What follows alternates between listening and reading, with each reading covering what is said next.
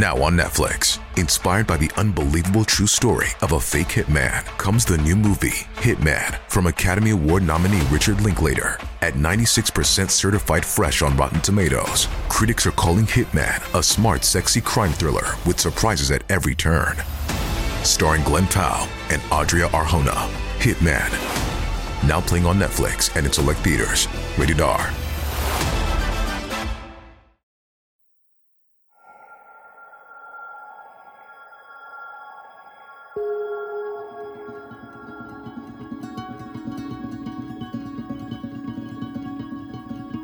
Cosa nostra è morte. Il pentito che ha sfidato Totorina ha parlato così della mafia a Luigi Garlando in un'intervista esclusiva per oggi. Ma com'è Cosa Nostra vista da dentro? Come si arriva a percorrere la difficile via del pentimento? Sono Giulio Cavalli e in questo podcast a Gaspare Mutolo presto la mia voce tra crimini, famiglia e bellezza. Gaspare Mutolo Diario di un pentito.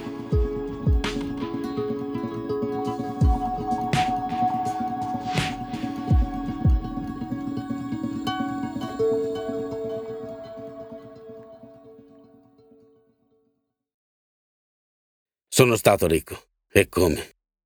I giornali scrivono che avevo palazzi, società, terreni presso la discesa di Valdesi a Mondello, una Ferrari.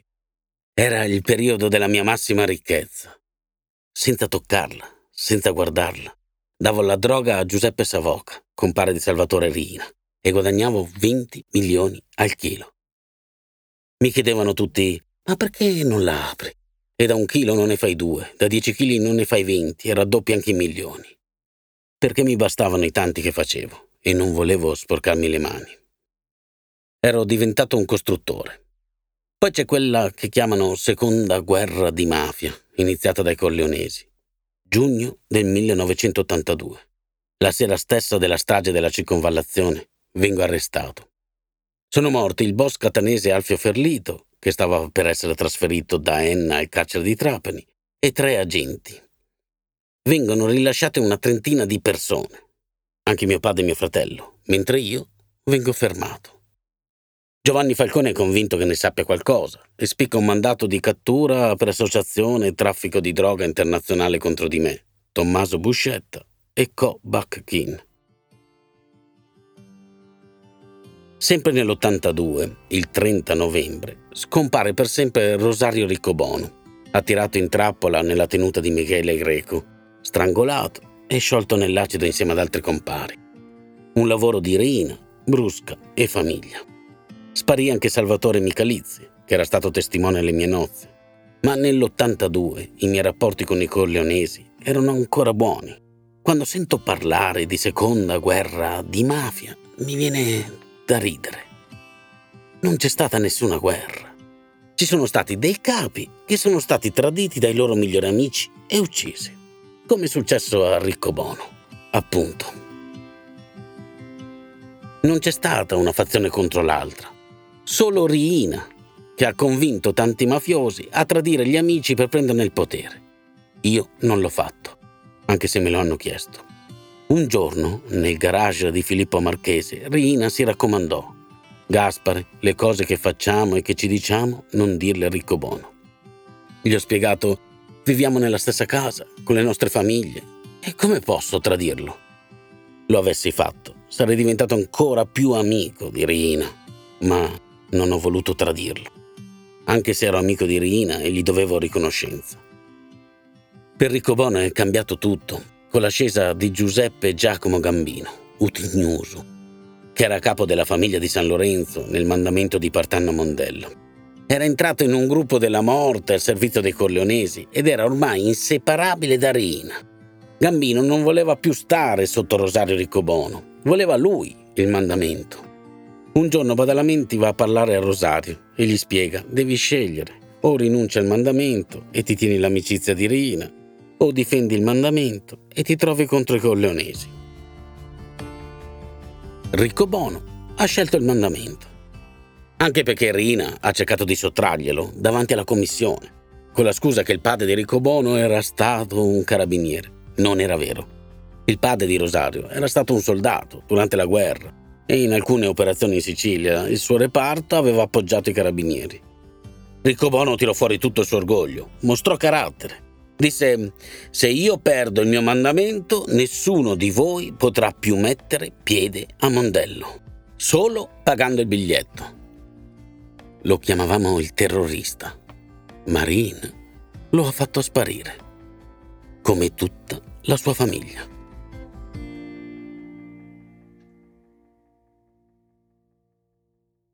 A me Rina invece continuava a volermi bene, credo, e forse apprezzava la mia lealtà. Tanti di quelli che lo hanno servito tradendo gli amici, poi li ha uccisi, perché chi tradisce una volta può farlo ancora. Piano piano le cose sono cambiate. Quando sono sceso a Palermo per il maxi processo, mi sono visto con Antonio Porcelli, reggente del mandamento di Partanna Mondello sotto Cambino che aveva preso il posto di Riccobono. Mi dice, Riccobono doveva morire dieci anni prima e poi a Sparino, tu a Palermo, non possiedi più nulla. Gli rispondo, questo lo vedremo quando esco. I palazzi e le società non sono soldi. Ci sono carte, documenti che dimostrano a chi appartengono. Avevano deciso di farmi fuori. Condorelli riceve una telefonata da Carletto Campanelli, gli chiedono di organizzare una bella tavolata nel paese di mio nipote e di invitarmi. Una trappola. Condorelli risponde: Ma Gaspare è un bravo ragazzo. Lo so, dice Campanelli. Una volta mi ha fatto anche uscire dal carcere con l'aiuto di un medico. Ma dobbiamo fare il favore a Utignoso. In cella, Pino Leggio e Mariano Agate mi chiedono: Ma è vero che quando esci hai intenzione di vendicare Riccobono? Gli domando: Voi ci credete? Rispondono no, però Porcelli lo ha detto a Giovanni Brusca. Cercano di mettermi contro Rina. Sono nel mirino. Ammazzano un paio di amici che frequentano casa mia perché si erano rifiutati di tradirmi.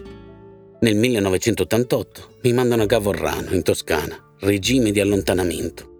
Mi organizzo un gruppo di difesa, ragazzi fidati, nascondo mitra, pistole in una miniera abbandonata, ma presto rientro in prigione perché mi trovano con un milione di dollari falsi. In carcere è più difficile proteggersi. Ormai penso sempre più spesso all'idea di pentirmi e collaborare con la giustizia, almeno per salvarmi. Nell'88 i colonesi uccidono Giovanni Bontade mentre fa colazione con la moglie Francesca in casa, nella borgata di Villa Grazia. Lei ha una vestaglia blu. Muore in cucina per mano del luogotenente del marito. Uccidono anche i figli di Pino Civiletti, di Nino Badalamenti, di Salvatore Inzerillo. Hanno dai 14 ai 16 anni, l'età dei miei figli grandi, più o meno. Civiletti è consigliere della nostra famiglia. Ha pranzato spesso da noi, con il figlio. Mia moglie è sconvolta. Ma non è solo per proteggere la mia famiglia che penso continuamente alla collaborazione. Io ho ucciso e fatto soffrire tanto, lo so.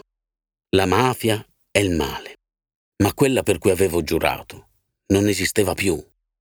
Era diventata un'altra cosa. La mafia imposta da Totò Riina vedeva solo droga, soldi, potere. Uccideva donne e bambini, chiedeva agli amici di tradire gli amici, di scioglierli in un barile di acido. La mia mafia era diversa. Ascoltate. Mi combinano nel 1973, come ho raccontato domina ancora il triunvirato Bontade, Ligio, Badalamenti. Si diceva Dio in cielo, loro in terra. Avevano potere di vita o di morte sulle persone. Decidono di imporre la famiglia Riccobono. Bisogna farle spazio, eliminare Vincenzo Nuvoletti, capomandamento di Pallavicino e Partana Mondello. Gli sparano, mentre sta in una stalla con il suo braccio destro. Si salvano, miracolosamente.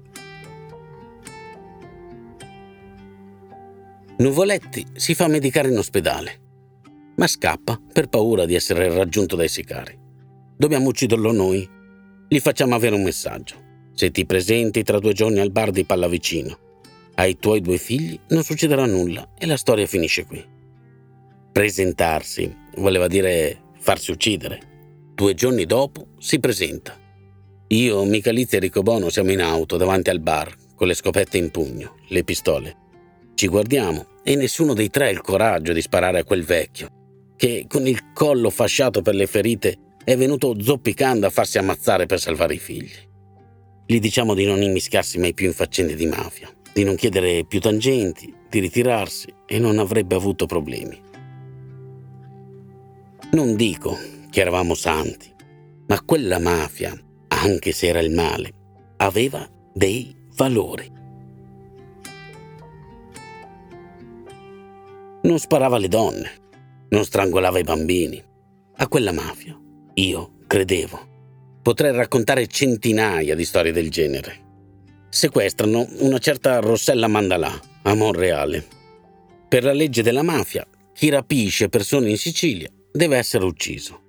Io infatti i rapimenti li facevo a Milano. A fare la guardia allo stagio c'è una donna.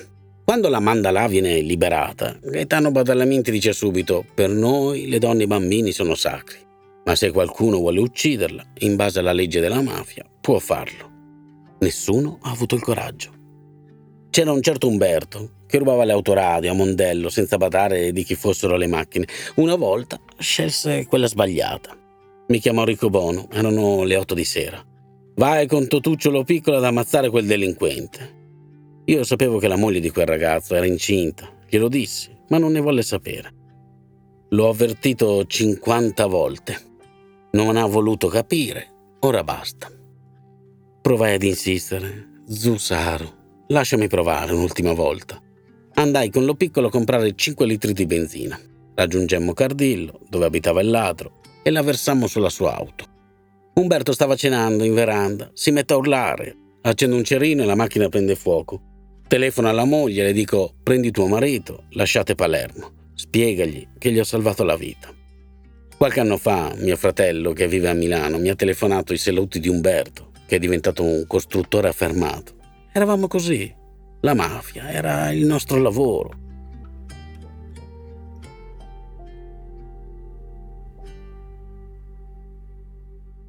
Io spesso diventavo amico di chi ci pagava il pizzo eh, per esempio, c'era un imprenditore che aveva molte cristallerie a Palermo e il deposito a Partan. Mi ha regalato un servizio di bicchieri imperatore che per usarli tutti ci voleva un tavolo da film. Mentre ero in galera, portava regali a mia moglie. Con Totò la mafia ha perso regole, freni e valori. Per questo mi viene il volto a stomaco quando sento parlare di guerre e di mafia. Ma se io vengo a pranzo da te, e tu mi strangoli e mi sciogli nell'acido. È una guerra, questa. Ci sono fratelli che uccidono sorelle o cognati, padri che fanno ammazzare i figli. Ci sono tenute di campagna con vasche d'acido che sono campi di sterminio. Ma quale guerra di mafia? Agli occhi di Totorina, chi faceva le cose più terribili, acquisiva i meriti più grandi. Si era persa anche l'ultima briciola di umanità.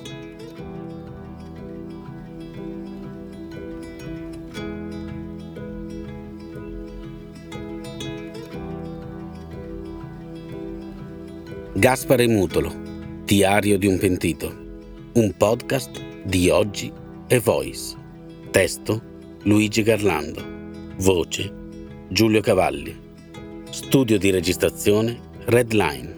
Sound design e mix Amplitudo.